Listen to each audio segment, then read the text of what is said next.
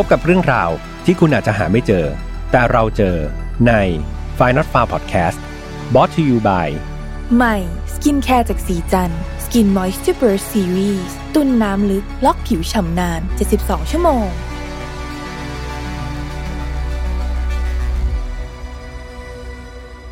สวัสดีครับ ยินดีต้อนรับนะครับ เข้าสู่ Final Far Podcast วันนี้คุณอยู่กับผมแฮมทัชพลเช่นเคยครับ ทุกวันอังคารแบบนี้เราก็ยังมาเจอกันเนาะหลายๆคนก็เจอกันจนชินแล้วนะครับ เพราะว่าเป็น episode ที่ 87 แล้ว พูดแล้วก็ตื่นเต้นครับ เพราะว่าอยากจะถึงตอนที่ 100 เร็วๆเนาะอยากจะพูดเลข 3 หลักสักที อยากให้มีตอน 100 101 102 ต่อไปยังไงต้อง ฝากทุกคนนะครับสนับสนุนอย่าเพิ่งเบื่อนะครับอย่าเพิ่งทิ้งพี่แฮมไปนะครับ เดี๋ยวเขาจะไม่จ้างพี่แฮมต่อนะครับ หลังจากตอนที่ 100 ก็หวังว่าจะยังเจอกันอีกนะครับ อย่างไรก็ดีเอาตอน 87 ให้รอดก่อนนะครับ ก็คือวันนี้นั่นเอง วันที่พี่แฮมอัดนี้ต้องบอกว่าเริ่มที่จะคลายสถานการณ์ล็อกดาวน์กันแล้วนะครับเพื่อนๆหลาย ๆ คนเนี่ยที่เป็นเอ่อเข้ามาแบบเป็นเพื่อนพี่แฮมใน Facebook เนี่ยก็ โอ้โหลงภาพนะครับ หลาย ๆ คนก็โอ้ได้ออกไปเที่ยวบ้างนะครับ ได้ออกไปรับประทานอาหารกับครอบครัวหรือว่าออกไปออกไปแบบเสพหาความบันเทิงให้กับตัวเอง อันนี้พี่แอมไม่ได้ห้ามเลยนะครับ หลาย ๆ คนอึดอัดจริง ๆ พี่แอมเองก็เป็นอีกหนึ่งคนที่อึดอัดนะครับ อยู่บ้านแล้วก็นอนหลับตาตื่นมาทำงาน แล้วก็นอนอย่างนี้ครับ ทุก ๆ วันก็มีอึดอัดบ้าง ไม่ห้ามครับออกไปได้ แต่ว่าอย่าลืมระมัดระวังตัวเองนะครับ กาดห้ามตกนะครับ ยังต้องใส่หน้ากากยังต้องหมั่นล้างมือเหมือนเดิม เรื่องแบบนี้ ถ้าเรารู้สึกห่วงตัวเราเองน้อยอย่างน้อยห่วงคนที่เรารักนะครับถ้าเราเป็นอะไรขึ้นมาคนที่เรารักเขาก็เสียใจไม่น้อยนะ รวมถึงสังคมด้วยนะครับ ก็อยากให้ทุกๆคนคิดถึงส่วนรวมเยอะๆ แล้วก็คิดถึงตัวเองไปด้วยนะ balance กันละกันนะครับ ก็ขอให้คลายล็อกดาวน์แล้วก็ทุกอย่างดำเนินไปได้แบบปกติสุขที่สุดนะครับพี่แฮมเอาใจช่วยสำหรับวันนี้นะครับก็เป็นอีกหนึ่งคดีที่มีความหักมุมเล็กๆนะครับก็เลยอยากจะให้ฟังให้จบนะครับเพราะว่าเป็นอีกหนึ่งคดีที่เราถอดบทเรียนกันได้เยอะเลย แต่ก่อนที่พี่แฮมจะไปเล่าก็ต้องขอบคุณเพื่อนคนนี้เช่นเคยครับที่อยู่ข้างๆ ก็คือดีนากาบาครับดีนากาบาเป็นนมถั่วเหลืองผสมจมูกข้าวญี่ปุ่นนะครับที่อุดมไปด้วยกาบาวิตามิน B12 โอเมก้า369 ครับ มี 2 สูตรให้เพื่อนๆเลือกรับประทานเหมือนเดิมก็คือสีฟ้านะครับที่เป็นสูตรน้ำตาลน้อย กับสูตรปกติก็คือสีเขียวรสกลมกล่อมอร่อยกำลังดีเลยครับ คุณประโยชน์เหล่านี้ก็ช่วยให้เพื่อนๆเนี่ยบำรุงสมองนะทำให้เราสดชื่น แล้วก็สามารถที่จะใช้ชีวิตในแต่ละวันได้อย่างแบบสดใสร่าเริงเลยนะครับแบบพี่แฮมเนี่ยอัดทุกครั้งนะครับ ตอนนี้ก็เสพติดไปแล้วนะครับอัดทุกครั้งพอคอแห้งปุ๊บก็ต้องสักกล่องหนึ่งแล้วก็เห็นเพื่อนๆหลาย ๆ คนน่ารักมากๆนะครับ บอกว่า หันมาดื่มดีน่ากาบ้า เพราะว่าพี่แฮมเชียร์เลยนะครับ แต่อันนี้เชียร์จริงๆนะ เพราะว่ามันได้ประโยชน์กับเพื่อนๆจริง ๆ นะครับ ดื่มดีน่าไปฟังไฟนอตฟาวไป รับรองว่าดูเหมือนไม่เข้าแต่มันเข้ากันนะครับ สำหรับคดีในวันนี้ครับก่อนเราก็ต้องเตือนทุกครั้งอีกเช่นเคยครับ ว่าไฟนอตฟาวไม่สนับสนุนความรุนแรงทุกประเภทครับ ทุกเรื่องที่นำมาเล่าอยากให้เป็นแนวทางเป็นบทเรียนนะครับ เรามาช่วยกันถอดบทเรียนเนาะไม่ได้อยากให้ทุกคนรุนแรงหรือไปทำตาม แต่ว่าเอามาเป็นเกราะป้องกันตัวเองละกัน ไม่ให้เกิดกับเรา แล้วก็คนที่เรารัก ตอนนี้น้องๆที่อายุต่ำกว่า 18 ปีนะครับ ชวนคุณพ่อคุณแม่มาฟังด้วยกันดีกว่า ชวนผู้ปกครองมาฟังด้วยกันเนาะท่านจะได้ช่วยแนะนำแนวทางให้เรานะครับจะได้ฟังกันแบบสบายใจ เรื่องราวนี้ครับต้องเริ่มต้นจากผู้ชายคนหนึ่งที่ชื่อว่ามิเชลแลดเล่ครับชื่อเขาคือมิเชลจริงๆเนาะบางคนบอกว่าไมเคิลหรือเปล่าแต่อันนี้คือเขียนว่ามิเชลเลยนะครับคือคุณมิเชลเนี่ยเกิดเมื่อวันที่ 3 ตุลาปี 19 83 ครับ เขาอาศัยอยู่ในไบรท์วิวนะครับเนสซอร์เคาน์ตี้รัฐฟลอริดา สหรัฐอเมริกา คือชีวิตของคุณมิเชลเนี่ย เอาจริง ๆ ก็เรียบง่ายครับดำเนินไปอย่างปกติไม่มีอะไรหวือหวา ก็คือทุกอย่างดำเนินไปตามแบบคนคนหนึ่งที่จะต้องเกิดขึ้นมา แล้วก็โตเป็นผู้ใหญ่ไปเนาะจนกระทั่งเช้าวันหนึ่งครับ ชีวิตเขาก็เปลี่ยนไป เมื่อเขาเนี่ยกำลังขับรถอยู่นะ ขับไปตามท้องถนนนี่แหละเหมือนเดิมทุกวันเลย แต่วันนั้นเนี่ยเขาสังเกตว่าเฮ้ยมันมีรถคันหนึ่งจอดเสียอยู่ข้างทาง ด้วยความที่คุณมิเชลก็เป็นคนดีครับ เขาก็เลยตัดสินใจจอดรถครับ เพื่อลงไปช่วยเหลืออารถที่เสียคันนั้นเนาะและเจ้าของรถครับ เป็นหญิงสาวคนหนึ่งที่ชื่อว่าเอฟฟี่วิลเลียมครับมิเชลก็เลยแบบช่วยจัดแจงครับ ซ่อมรถของคุณเอฟฟี่เนี่ยโหจนรถของเธอเนี่ยสามารถที่จะใช้ได้งานได้ปกติครับ สามารถที่จะขับได้เหมือนเดิม แน่นอนว่าเป็นไงครับ เหตุการณ์นี้มันสร้างความประทับใจให้กับทั้งคู่เนาะเอฟฟี่นี่แบบรู้สึกโอ้โหมิเชลเป็นผู้ชายที่แบบสุดยอดมากเลยเป็นฮีโร่ที่เข้ามาช่วยเขาในขณะที่เขาเนี่ยกำลังรถเสียอยู่นะครับแต่ไม่ใช่แค่เอฟฟี่ครับ มิเชลเองก็ตกหลุมรักเอฟฟี่เหมือนกัน นั่นทำให้ทั้งคู่ครับก็ได้มีการแลกเปลี่ยน contact กันเนาะแล้วก็มีการติดต่อพูดคุยกันในเวลาต่อมา จากความสัมพันธ์ของคนแปลกหน้านะครับที่บังเอิญกันเจอกันตามท้องถนนเนี่ยกลายมาเป็นเพื่อนกัน และจากเพื่อนก็มีการพัฒนาขึ้นมาเป็นคนรักนะครับในเวลาต่อมา หลังจากคบหาดูใจได้ 18 เดือนครับ ทั้งคู่ก็ตัดสินใจที่จะแต่งงานกันครับ ชีวิตทั้งคู่เนี่ยเหมือนกับในละครเลยใช่ไหมครับเพื่อนๆแบบบุพเพสันนิวาสมาก ๆ คือมาเจอกันใช่ไหมครับ แล้วก็บังเอิญเจอกันช่วยเหลือกันตกหลุมรักซึ่งกันและกันคบหากันแล้วก็แต่งงานกัน ทุกเรื่องมันดูชื่นมื่นโรยไปด้วยกีบกุหลาบ แต่เอาจริง ๆ พอหลังจากที่ทั้งคู่ย้ายเข้ามาอยู่ด้วยกันครับ ชีวิตแต่งงานมันไม่ค่อยจะเหมือนกับที่เขาคิดไว้เนาะผ่านไปประมาณ 3 เดือนเท่านั้นเองครับ ดูเหมือนอะไรอะไรมันก็เริ่มที่จะ ไม่ลงตัวครับ พวกเขามีปากเสียง มีการทะเลาะวิวาทกันค่อนข้างบ่อยเหมือนหลาย ๆ คนนะครับ ตอนที่เป็นแฟนกันก็ไม่ค่อยจะมีปัญหาครับ พอแต่งงานมาใช้ชีวิตอยู่ด้วยกันจริง ๆ เนี่ย ก็จะเจอว่ามันมีอะไรที่ต้องคิดอีกเยอะ ทั้งเรื่องเงินเอ่ยเรื่องการใช้ชีวิตความเป็นส่วนตัวอีก นั่นเองครับทำให้มิเชลกับเอฟฟี่เนี่ยเขาก็รู้สึกว่าเขาอึดอัดครับ แล้วก็ตัดสินใจที่จะเลิกกัน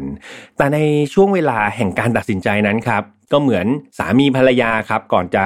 ตัดสินใจที่จะเลิกกันมันเป็นเรื่องใหญ่มากๆใช่ไหมครับ พวกเขาก็เลยเปิดอกคุยกันเลยครับ ว่าเออจะเอายังไงต่อไปดี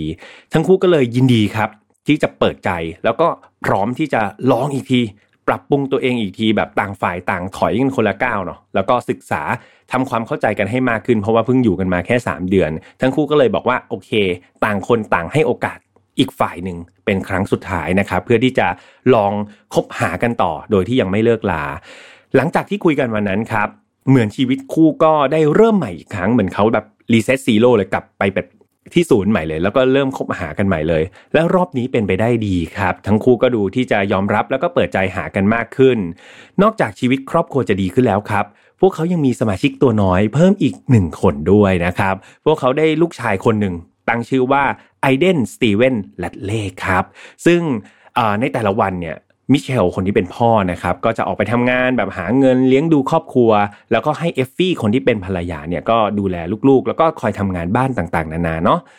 แต่แล้วครับเพื่อนๆจู่ๆวันหนึ่งเนี่ยก็เกิดเหตุไม่คาดฝันขึ้นเนาะมิเชลเนี่ยตอนนั้นเขาก็นอนอยู่ในบ้านนี่แหละครับ ก็ กลางดึกเนี่ยเขาก็รู้สึกว่าเฮ้ยเขาสะดุ้งตื่นขึ้นมา แล้วเขาก็รู้สึกแบบ เอ๊ะมันมีอะไรหรือเปล่า ปรากฏว่าพอเขาเดินเดินเช็คดูเขาพบว่าบ้านของเขากำลังไฟไหม้ครับเพื่อนๆภายในบ้านนั้นน่ะ นอกจากเขาแล้วยังมีใครครับ มีภรรยาเขาใช่ไหมครับ คุณเอฟฟี่แล้วก็ยังมีลูกชายนะครับ ซึ่งตอนนั้นอายุได้แค่ 2 เดือนเอง ก็คือน้องไอเดนนั่นเองมิเชลตอนนั้นโอ้โหตกใจมากครับ เขาก็เลยตัดสินใจแบบฝ่ากองไฟเข้าไปเลยนะครับ เพื่อพุ่งไปหาห้องของลูกชายครับ อย่างรวดเร็วเลย หลังจากนั้นครับมิเชลก็ไปเจอไอเดนจริงๆครับ ลูกชายของเขาเนี่ยก็ยังนอนอยู่ปลอดภัยอยู่เนาะเขาก็เลยรีบอุ้มไอเดนออกไปนอกบ้านได้ทันเวลา แต่ตอนนี้เอฟฟี่ครับ คนที่เป็นภรรยาของเขายังคงอยู่ในบ้าน มิเชลก็เลยพยายามมองหาเครื่องมือครับ ที่พอจะช่วยภรรยาของเขาได้ สุดท้ายเนี่ยเขามองไปรอบๆไอ้บริเวณนอกบ้านนะเขาไปเจอคล้ายๆอ่าเหมือนเป็นจานดาวเทียมขนาดเล็กอันหนึ่งครับวางทิ้งไว้อยู่ใกล้ๆกับหน้าต่าง มิเชลก็เลยทำการทุบหน้าต่างครับแบบทุบหน้าต่างกระจกนี่แหละตรงแถวๆบริเวณห้องของเอฟฟี่หลังจากนั้นเขาก็ปีนขึ้นไปครับ แล้วก็สามารถที่จะช่วยเธอให้รอดได้อย่างหวุดหวิดเลย ดังนั้นทั้ง 3 ชีวิตครับ ก็รอดมาอย่างปลอดภัย ไม่มีใครบาดเจ็บจากอัคคีภัยครั้งนี้เลยนะครับข่าวไฟไหม้ครั้งนี้ครับทำให้มิเชลเนี่ยคนเนี้ย กลายเป็นฮีโร่ครับของเมืองทันทีเลย เขากลายเป็นทั้งสามีใช่ไหมครับ แล้วก็คุณพ่อที่แบบโอ้โหกล้าหาญมากๆ เด็ดเดี่ยวมากๆ ยอมแลกชีวิตตัวเองเพื่อช่วยเหลือคนในครอบครัว มีสื่อแบบไปสัมภาษณ์เรื่องราวนี้กับครอบครัวนี้แบบเยอะมากๆครับตำรวจเนี่ยก็ได้มีการสอบสวนด้วยนะหาสาเหตุว่าเพลิงไหม้ครั้งนี้เกิดขึ้นได้ยังไงนะครับ ก็สาเหตุก็เกิดจากไฟฟ้าลัดวงจรนั่นเองทำให้เกิดประกายไฟนะครับ แล้วก็ เกิดไฟลุกไหม้ขึ้นมา ซึ่งเอาจริง ๆ บ้านของมิเชลเนี่ยเขามีการเหมือนติดตั้งเครื่องดักเครื่องดักควันไฟไว้ด้วยนะครับ ว่าเออถ้ามีควันขึ้นมาเครื่องนี้มันจะต้องร้องต้องดีเทคได้ แต่ปรากฏว่าวันนั้นมันดันไม่ทำงานครับเจ้าเครื่องไอเครื่องดักควันตัวเนี้ยก็เรียกว่าโชคไม่ค่อยดีเท่าไหร่ แต่อย่างน้อยก็ยังโชคดีครับ ที่มิเชลเนี่ยตื่นขึ้นมากลางดึกได้ทัน แล้วก็ช่วยเหลือทุกคนไว้ได้ มิเชลได้บอกกับสื่อครับ เขาบอกว่าเขาเนี่ยรู้สึกโชคดีมากๆเลยนะ ที่แบบจู่ๆก็ตื่นขึ้นมากลางดึก แล้วก็ตัดสินใจที่จะทำทุกอย่างได้ทันเวลานะครับเขาเนี่ยบอกว่าเขาเนี่ยไม่รู้เลยนะ ว่าถ้าคืนนั้นเขาไม่ตื่นขึ้นมาเนี่ยจะเกิดอะไรขึ้นกับตัวเขาเอง แล้วก็ครอบครัวของเขาบ้างนะครับ ในขณะที่เอฟฟี่คนที่เป็นภรรยาเนี่ย เธอก็บอกว่าเธอเนี่ยโชคดีมากนะ ที่รอดชีวิตมาได้นะครับ ได้มาเจอหน้าลูกชายแล้วก็สามีอีกครั้งหนึ่ง แต่ทั้งหมดนี้เธอก็บอกว่าเธอต้องขอบคุณสามีมิเชลมากๆนะครับ เธอเอแบบคุณมิเชลนี่คือฮีโร่ของเธอจริง ๆ หลังจากบ้านของพวกเขาครับ เกิดเหตุไฟไหม้ ทั้ง 3 คนก็ต้องย้ายย้ายบ้านถูกไหมครับ เพราะว่าบ้านเดิมมันก็ต้องมา renovate มาปรับปรุงอะไรใหม่นั่นแหละเขาก็เลยย้ายไปอยู่บ้านของพ่อแม่ของคุณมิเชลครับพ่อแม่ของบ้านผู้ชายเนาะชั่วคราว ซึ่งเอาจริง ๆ บ้านที่พวกเขาอยู่เนี่ยก็ไม่ได้อยู่ไกลจากบ้านพ่อแม่ของคุณมิเชลเลยครับ คือบ้านพ่อแม่ของคุณมิเชลกับบ้านที่คุณมิเชลแต่งงานมาอยู่กับคุณเอฟฟี่เนี่ยจริงๆก็อยู่บริเวณใกล้ ๆ กันเลยครับ คือคุณมิเชลเนี่ยพอย้ายไปอยู่เนี่ยเขาก็อาสาบอกว่าโอเคเดี๋ยวเขานอนกับลูกชายนะ นอนกับไอเดนเอง เพื่อให้เอฟฟี่เนี่ยได้นอนห้องเล็กครับ นอนคนเดียวไปเลย เหตุผลก็คือมิเชลเขามองว่าภรรยาของเขาเนี่ยคุณเอฟฟี่เนี่ยต้องดูแลลูก ซึ่งเด็กเล็กนะครับใครที่เป็นคุณแม่จะทราบดีว่าเด็กเล็กนี้โหเหนื่อยมากๆครับในการเลี้ยงน้องดังนั้นมิเชลก็เป็นสามีที่น่ารักนะครับเขาก็บอกว่าไม่เป็นไรเอฟฟี่ตอนกลางวันเธอเลี้ยงลูกเหนื่อยละเหนื่อยมากๆเลยงั้นเดี๋ยวตอนกลางคืนเธอไปนอนคนเดียวเลยนะแยกห้องนอนไปเลย แล้วเดี๋ยวฉันเลี้ยงเองสำหรับไอเดนในตอนกลางคืนนะครับดังนั้นตอนนี้ก็เหมือนเรื่องราวต่างๆ มันก็จะค่อนข้างลงตัวใช่ไหมครับ เกิดเหตุร้าย เกิดขึ้นมาก็จริง แต่ทุกคนก็ยังรอดปลอดภัย แล้วก็ทุกอย่างก็ยังดำเนินไปได้ด้วยดีเนาะแต่ดูเหมือนเรื่องราวดีๆ มันสั้นมากครับ มันเกิดเรื่องไม่ดีเข้ามารบกวนจิตใจครอบครัวของมิเชลอีกครั้งหนึ่งและรอบนี้ครับมัน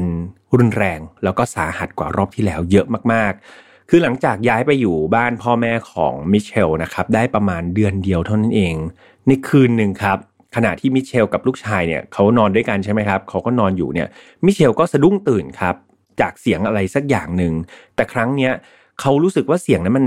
ดังรบกวนมาจากห้องของเอฟฟี่ซึ่งเป็นห้องนอนเล็กที่เขาไปนอนแยกอยู่คนเดียวเนาะมิเชลก็เลยเป็นห่วงครับก็ลุกขึ้นมาแล้วก็เดินไปดูที่ห้องภรรยาว่าเอ๊ะมันเกิดอะไรขึ้นหรือเปล่า เมื่อเปิดประตูห้องเข้าไปครับ เขาก็พบว่าหน้าต่างห้องเนี่ยมันเปิดอยู่ครับหน้าต่างห้องนอนของเอฟฟี่เนี่ยมันเปิดไว้ซึ่งมันไม่ควรจะเปิดทิ้งไว้แบบนั้น แต่นั้นยังไม่แย่ครับ เท่าที่เตียง เพราะว่าที่เตียงมีเอฟฟี่ภรรยาของเขาเนี่ยนอนจมกล่องเลือดอยู่นะครับมิเชลครับต้องรีบวิ่งไปหาเอฟฟี่ครับด้วยอาการตกใจแล้วก็พบว่าเธอเนี่ยตอนนั้นยังมีชีวิตอยู่นะครับ แต่ว่าหายใจแผ่วเบามาก เตียงนี่มันชุ่มไปด้วยเลือดครับ แล้วก็ดูอาการของเธอเนี่ยหนักมากทีเดียว มิเชลก็เลยต้องรีบโทรแจ้งนายวันๆนะครับ หรือว่าเจ้าหน้าที่ตำรวจที่เมืองนั้นทันทีนะครับไม่นานเนี่ยเจ้าหน้าที่ตำรวจแล้วก็หน่วยพยาบาลก็มาอย่างที่เกิดเหตุเนาะเอฟฟี่ก็ถูกนำตัวไปส่งโรงพยาบาลครับ เป็นการเร่งด่วนเลย แต่ต้องบอกว่าโอกาสที่เธอจะรอดนั้นมันยากมากๆครับ สัญญาณชีพจรของเธอนั้นอ่อนแรงมากๆ แล้วมันก็มากขึ้นเรื่อยๆครับ เธอค่อยๆที่จะ ชีพจรไม่ได้นะครับ ตามระยะเวลาที่ผ่านไป เมื่อไปถึงโรงพยาบาลเนี่ย ทางแพทย์ก็พบว่าศีรษะของเอฟฟี่เนี่ยโหถูกทำร้ายมาอย่างรุนแรงครับ มีการพบบาดแผลบนศีรษะของเธอเนี่ยหลายแผลเลย แล้วต้องบอกว่าแต่ละแผลนี่ค่อนข้างที่จะชะกันมากๆครับเป็นแผลที่น่ากลัวมากๆ เธอต้องใส่เครื่องช่วยหายใจตลอดนะครับ เพื่อยื้อชีวิตเอาไว้ แต่สุดท้ายเหมือนมันสายเกินไปครับเพื่อนๆอาการของเธอเนี่ยไม่ดีขึ้นมีแต่จะซุดลงครับ ทางแพทย์ก็ได้ขอให้ครอบครัวเนี่ยทำใจนะครับกับการสูญเสียครั้งนี้ และไม่นานครอบครัวครับก็ตัดสินใจบอกว่าเเขาก็คงไม่คิดที่จะยื้อชีวิตไว้แล้วนะครับ ก็ให้ทางแพทย์เนี่ยถอดเครื่องช่วยหายใจออกในที่สุด หลังจากถอดเครื่องช่วยหายใจไปได้ไม่นานครับเอฟฟีก็จากโลกนี้ไปอย่างสงบนะครับ กลับมาที่การสืบสวนสอบสวนกันบ้าง เจ้าหน้าที่ตำรวจเนี่ยเข้าไป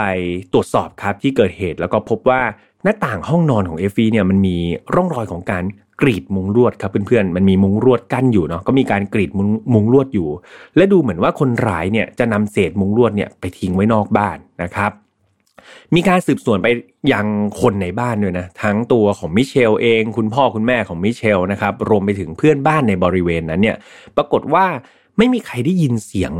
อะไรที่มันดูผิดปกติเลยครับ ไม่มีใครได้ยินเสียงคนที่เข้ามาในบ้านเลย รวมถึงในช่วงเวลาที่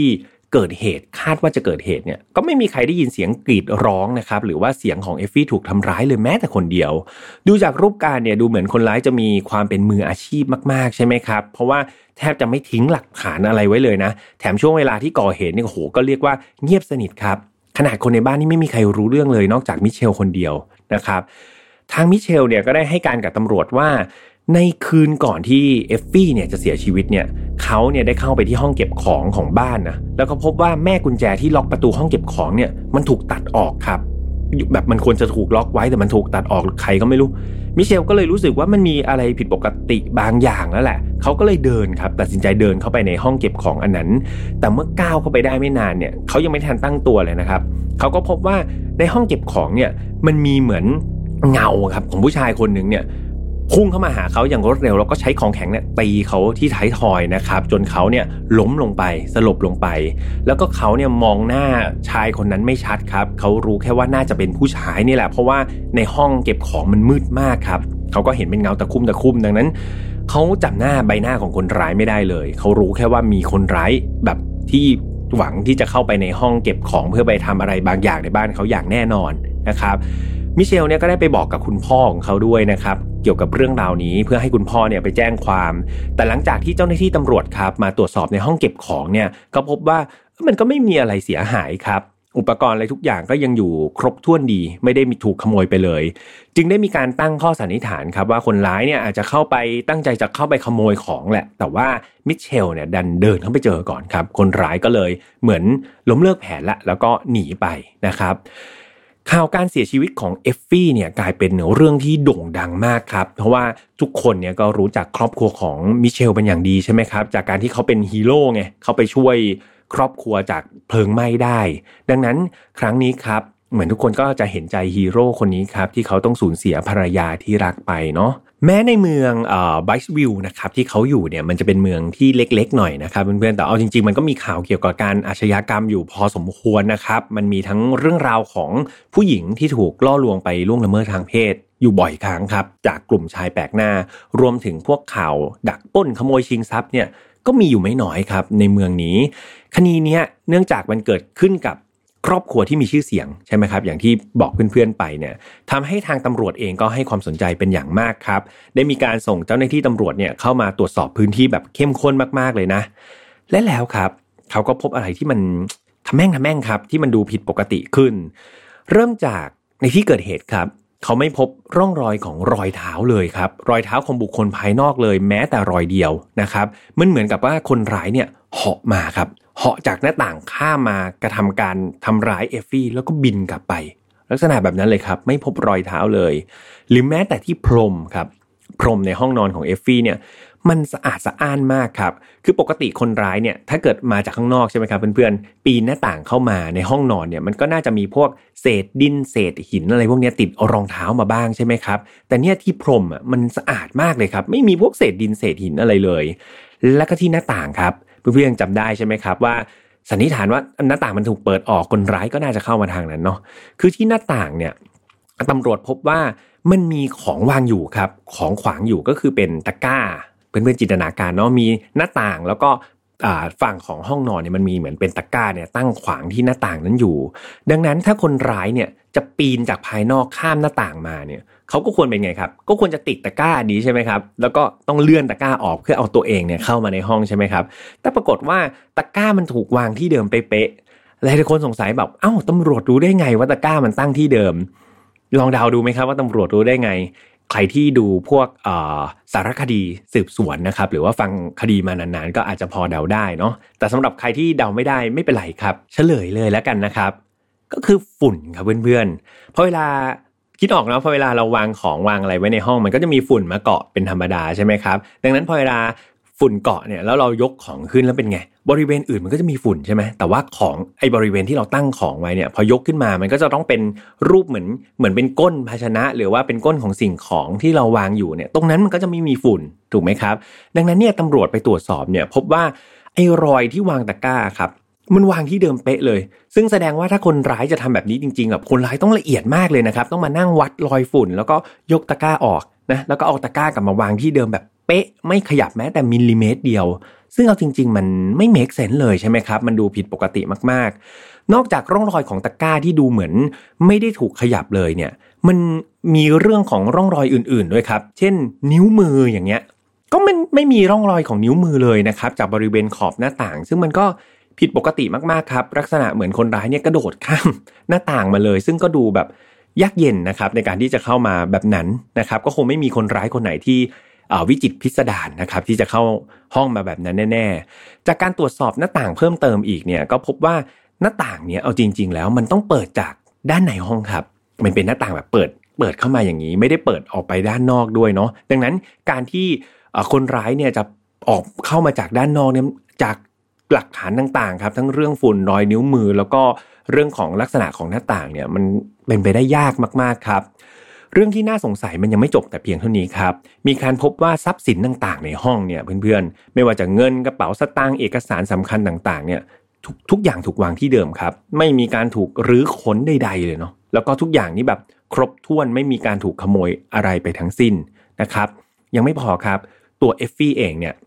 ก็ไม่มีร่องรอยการถูกละเมิดล่วงละเมิดทางเพศด้วยนะ มีแค่รอยแบบเหมือนถูกทำร้าย แล้วคนร้ายก็จากไปเท่านั้นเอง ซึ่งมันก็ดูแปลกๆครับ มันทำให้เกิดความงุนงงถึงแรงจูงใจครับว่าคนร้ายต้องการอะไรกันแน่เนี่ย อุตส่าห์แบบทำวิธีวิจิตพิสดารแบบรบรอยอะไรต่างๆ ไม่ทิ้งร่องรอยอะไรไว้เลย แต่ก็ไม่เอาทรัพย์สินเลย แล้วก็ไม่ล่วงละเมิดทางเพศเหยื่อด้วยนะครับ แค่เข้ามาทำร้าย แล้วก็ ออกไปเลย แบบงงๆนะครับ ซึ่งข้อมูลที่มันน่าสนใจเนี่ยทางน้องสาวครับมีน้องสาวของมิเชลเนี่ยคนที่เป็นน้องสาวสามีเนี่ยก็เขาก็อยู่บ้านใกล้ๆกันครับ บริเวณนั้นเขาก็มีการให้ข้อมูลที่น่าสนใจเหมือนกันครับเพื่อนๆเขาบอกว่าเธอเนี่ยเลี้ยงสุนัขไว้ 8 ตัวนะครับที่บ้าน แล้วถ้าเกิดมีใครบุกรุกเข้ามาบริเวณบ้านของพ่อแม่เธอ ซึ่งก็คือบ้านที่ตอนนี้มิเชลไปอยู่นั่นแหละ เจ้าหมาเนี่ยควรจะส่งเสียงเห่าบ้างเนาะคือหมา 8 ตัวที่เลี้ยงไว้ครับ น้องหมาเนี่ยจะมีอยู่ 2 ตัวนะ ปกติเนี่ยจาก 8 ตัวจะมี 2 ตัวที่น้องสาวของมิเชลเขาจะปล่อยให้เดินครับตอนกลางคืนจะปล่อยให้เดินเป็นอิสระเลย เพื่อเป็นการเหมือนเฝ้าบ้านคอยเป็นยามให้เนาะดังนั้นถ้ามีอะไรผิดปกติ มีคนแปลกหน้าเดินมาแถวแถวบริเวณบ้านของพ่อแม่ของเธอเนี่ยน้องหมาสองตัวนี้ต้องเห่าอย่างแน่นอนนะครับ นี่คือสิ่งที่น้องสาวของมิเชลให้การ แต่ปรากฏว่าคืนนั้นครับน้องหมาเงียบสงบครับ ทั้ง 8 ตัวไม่มีใครส่งเสียงอะไรเลย เปรียบเสมือนว่า มันมองไม่เห็นคนร้ายครับ หรือในอีกในหนึ่งก็คือ มันไม่มีคนร้ายไงครับ ที่จะบุกเข้ามาแถวแถวบ้านของพ่อแม่เลย จากข้อมูลทั้งหมดนี้ครับตอนนี้ที่ตำรวจก็รู้สึกว่ามันแปลกๆแล้วใช่ไหมครับเพื่อนๆมันรู้สึกไม่ชอบมาพากลแล้วตำรวจก็เลยได้ขยายพื้นที่ตรวจสอบไปยังห้องอื่นๆนะครับภายในบ้านที่เกิดเหตุด้วย แล้วพวกเขาก็ไปเจอหลักฐานครับที่น่าสนใจอย่างหนึ่งในห้องของใครรู้ไหมครับ ในห้องของมิเชลครับ สามีฮีโร่คนนั้นเอง ตำรวจเนี่ยได้พบซีดีครับเป็นหนังผู้ใหญ่ครับหนังโป๊เนี่ยเยอะมากๆเลยในห้องของมิเชลนะครับแต่ว่าหนังโป๊ทั้งหมดเป็นหนังโป๊ประเภทผู้ชายรักผู้ชายนะครับก็คือเป็นหนังโป๊เกย์นั่นเองนะครับเต็มไม่หมดเลย และในคอมพิวเตอร์เนี่ยก็ยังพบภาพเปลือยของผู้ชายนะครับเต็มเครื่องของมิเชลไปหมด จากตรงนี้เนี่ยเจ้าหน้าที่ตำรวจสันนิษฐานว่ามันอาจจะมีความเป็นไปได้ครับ ที่มิเชลเนี่ย อาจจะเบี่ยงเบนทางเพศเนาะแล้วก็ต้องการที่จะตีตัวออกห่างจากภรรยาของเขา จากการตรวจสอบโทรศัพท์ของมิเชลเนี่ยได้พบว่ามีมีการโทรไปออกหาผู้ชายคนหนึ่งครับ อายุประมาณ 30 ปี ซึ่งผู้ชายคนนี้ก็คือเป็นคุณครูที่โรงเรียนมัธยมที่เขาเคยเรียนด้วยอยู่นะครับตอนที่เขาเป็นเด็กเนี่ยโทรไปหาผู้ชายคนนี้บ่อยมากๆครับ ได้มีการขยายผลไปสอบสวนข้อมูลจากเพื่อนๆของมิเชลด้วยนะแล้วก็พบว่า มีเพื่อนของมิเชลคนหนึ่งครับเขาได้ให้การว่ามิเชลเนี่ยเคยมาบ่นกับเขาแบบหลายต่อหลายครั้งเลยนะว่าตัวเขาเนี่ยเกลียดเอฟฟี่ภรรยาแบบมาก ๆ เลย ทุกวันนี้ที่อยู่นี้แบบเหมือนฝืนใจอยู่ครับ ต้องกลั้นใจอยู่ เขาเนี่ยแทบจะไม่อยากจะหายใจอาศัยร่วมกับบรรยากาศ ร่วมกับเอฟฟี่ไปด้วยซ้ำนะครับ นี่คือสิ่งที่เพื่อนของมิเชลให้การกับตำรวจนะครับ นอกจากนี้ยังมีข้อมูลจากปากคำของครอบครัวของเอฟฟี่ครอบครัวของภรรยาผู้คนที่เสียชีวิตไปนะครับ คือครอบครัวก็ให้การกับตำรวจว่ามีวันหนึ่งเนี่ยตอนที่เอฟฟี่กำลังขับรถครับออกไปข้างนอกเนี่ยมิเชลคนที่เป็นสามีเนี่ยก็โทรมาหาเอฟฟี่เนาะบอกว่าเฮ้ยเธอช่วยดูเช็คของหน่อยได้ไหมว่าเขาเนี่ยเอาทำลืมยาไว้ในรถหรือเปล่าเหมือนเหมือนมิเชลเขาจะรับประทานยาเนี่ยครับยาประจำที่เขารับประทานเนี่ยเขาหาไม่เจอ อยากให้เอฟฟี่เนี่ยช่วย หาในรถให้หน่อยได้ไหม ซึ่งตอนนั้นเอฟฟี่ก็ขับรถอยู่เนาะมิเชลก็บอกว่าเขาคิดว่ามันน่าจะอยู่ตรงเก๊ะข้างๆคนขับไอ้ตรงที่เก็บของข้างๆคนขับเพื่อนๆนึกออกใช่ไหมครับซึ่งเอฟฟี่ก็โอเคครับเธอก็ขับรถแบบไม่ได้เร็วอยู่แล้ว เธอก็บอกเออเดี๋ยวดูให้ แต่ปรากฏว่าพอเธอเธอเปิดเก๊ะข้างๆคนขับอะครับเพื่อนๆ เธอไม่เจอยาครับ แต่สิ่งที่เธอเจอคือหนูครับ เป็นหนูที่เป็นสัตว์เนี่ยสามสี่ตัวครับ วิ่งอยู่ในนั้นเต็มเลยเอฟฟี่เนี่ย ทุกคนรู้ดีครับ ว่าสัตว์ที่เธอกลัวที่สุดก็คือหนูนั่นเอง ดังนั้นเป็นไงครับ เธอขับรถอยู่ แล้วไปเปิดเก๊ะข้างๆคนขับ ที่เก็บของข้างๆคนขับ แทนที่จะเจอยา ดันเจอหนูครับโอ้โหเธอที่แบบอันตรายมากๆเลยครับ เพราะว่าขับรถอยู่ ซึ่งแน่นอนว่าเอฟฟี่เองก็ตกใจครับ แล้วก็รถของเธอนี่ก็เรียกว่าตกข้างทางเลยเนาะเกือบที่จะพลิกคว่ำนะครับ แต่ก็โชคดีครับที่เธอไม่ได้รับบาดเจ็บอะไรมากมายนักจากอุบัติเหตุครั้งนั้นนะครับ แต่ว่ามันก็เป็นเรื่องที่ไม่ควรเกิดขึ้นจริง ๆ นะครับจากการเสียชีวิตของเอฟฟี่ครับเพื่อนๆ มันดูเหมือนจะไม่มีใครได้อะไรเลยใช่ไหมครับ มันไม่มีของเสียหายไม่มีอะไรถูกขโมย แต่จริงๆเอฟฟี่เธอมีประกันชีวิตครับเพื่อนๆ ซึ่งมีมูลค่าอยู่ที่ประมาณ 1 5 0 0 0 0 ดอลลาร์สหรัฐครับ หรือว่าตีเป็นเงินไทยก็ 4ล้าน8แสนบาทครับเกือบเกือบ5ล้านบาท แน่นอนว่าผู้รับผลประโยชน์ก็คือมิเชลที่เป็นสามีนั่นเอง ตำรวจครับก็เลยได้ไปตรวจสอบที่รถของมิเชลเนาะแล้วก็ได้พบกับถุงสีขาวใบหนึ่งอยู่ที่ใต้เบาะหลังครับตำรวจก็เลยทำการเปิดดูครับ ก็พบว่ามันมีถุงมือยางครับ หลายคู่เลย อยู่ใน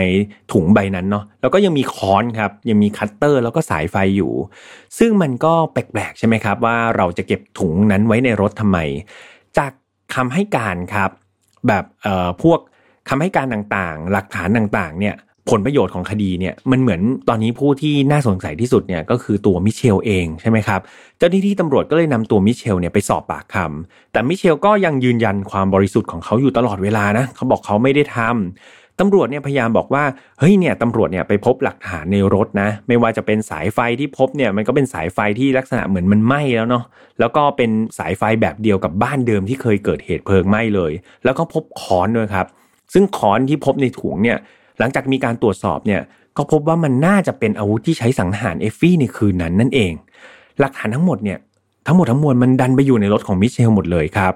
อย่างไรก็ตามเนี่ยมิเชลครับก็ได้อ้างว่าเฮ้ยถ้าของเหล่านั้นมันเป็นหลักฐานที่เขาใช้จริง ๆ เนี่ยเขาจะเก็บหลักฐานพวกนั้นไว้ในรถทำไม มันต้องมีคนเนี่ยมาใส่ร้ายเขาแน่ๆเขาเชื่อว่าคนร้ายตัวจริงเนี่ยต้องใส่ร้ายเขา เพราะถ้าเขาเป็นคนร้ายเนี่ยเขาก็น่าจะเอาของพวกนี้ไปโยนทิ้งแม่น้ำหรือไปทำลายทิ้งแล้วสิจะมาเก็บทำไมใช่ไหมครับ ดังนั้นครับมิเชลก็เลยพยายามครับที่จะใช้เหตุผลนี้ในการต่อสู้คดีของตัวเองนะครับ แถมเขายังบอกว่า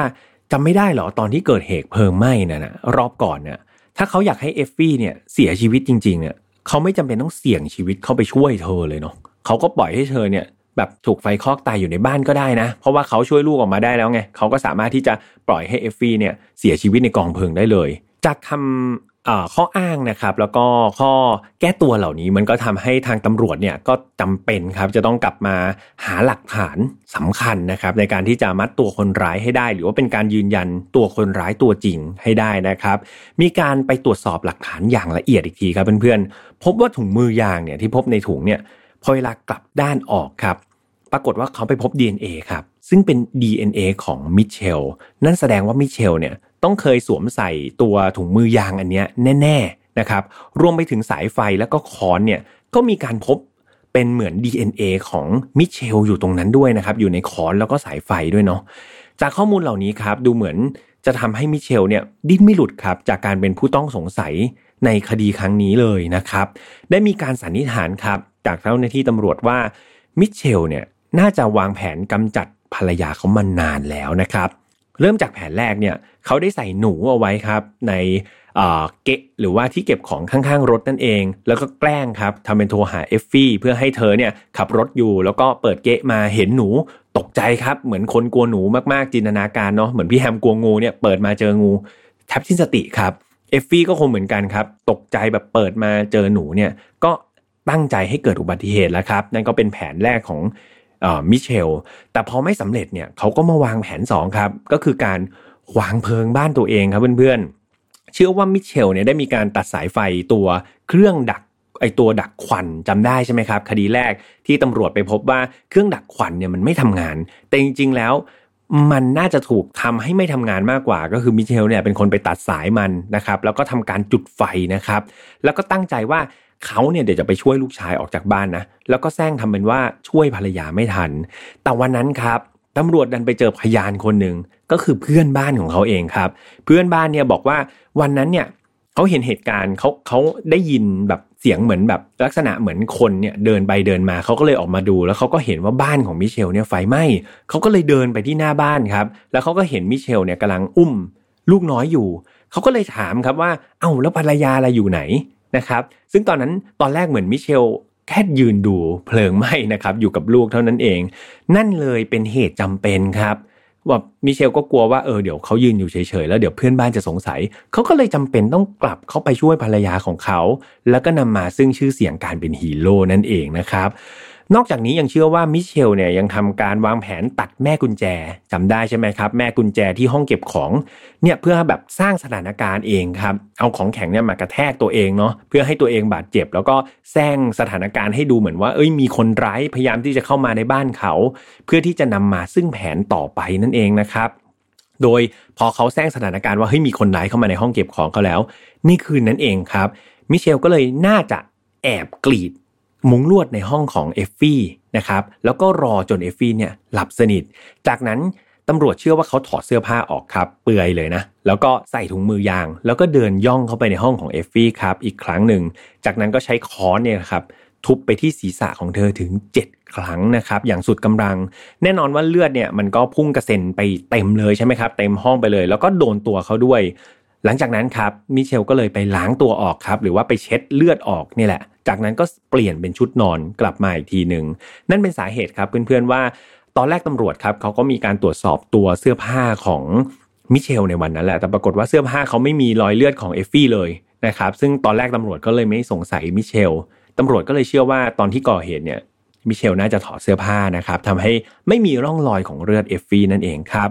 และเมื่อทุกอย่างสำเร็จเนี่ยเขาก็แสร้งทำเป็นว่าเขาเนี่ยตื่นขึ้นมา เพราะว่าได้ยินเสียงอะไรบางอย่างจากช่องห้องของเอฟฟี่ใช่ไหมครับ แล้วก็เดินไปพบศพเธอเป็นคนแรก จากนั้นก็แจ้งเจ้าหน้าที่ตำรวจนั่นเอง จากข้อสันนิษฐานเหล่านี้ครับจากข้อมูลต่างๆ จากพยาน แล้วก็หลักฐานต่างๆครับที่เกิดขึ้นเนี่ยก็ ค่อนข้างชัดเจนครับว่าคนร้ายก็ไม่ใช่ใครอื่นครับ แต่คนร้ายก็คือสามีฮีโร่คนนี้นี่เองครับนายมิเชลเนาะ